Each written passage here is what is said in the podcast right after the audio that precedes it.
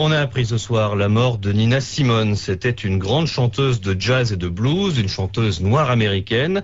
Elle avait 70 ans et elle est morte dans sa maison du sud de la France. C'est là qu'elle habitait euh, depuis 10 ans. Nina Simone, ce n'était pas son vrai nom. Elle l'avait choisi dans les années 50 quand elle avait commencé à chanter dans un bar. Elle chantait depuis qu'elle était toute petite et elle jouait du piano aussi. Elle avait eu ses premières leçons à l'âge de 4 ans seulement. Sa famille donnait beaucoup d'importance à la musique. Elle était très elle avait un don et elle avait réussi à entrer dans la plus grande école de musique classique des États-Unis.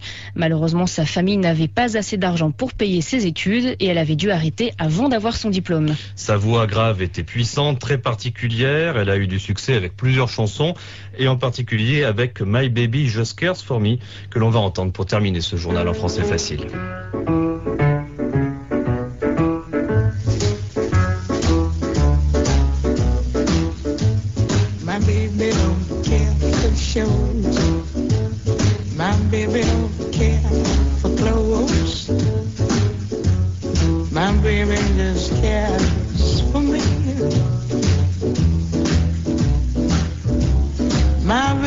Nina Simone sur RFI. Merci d'avoir suivi ce journal en français facile et à demain.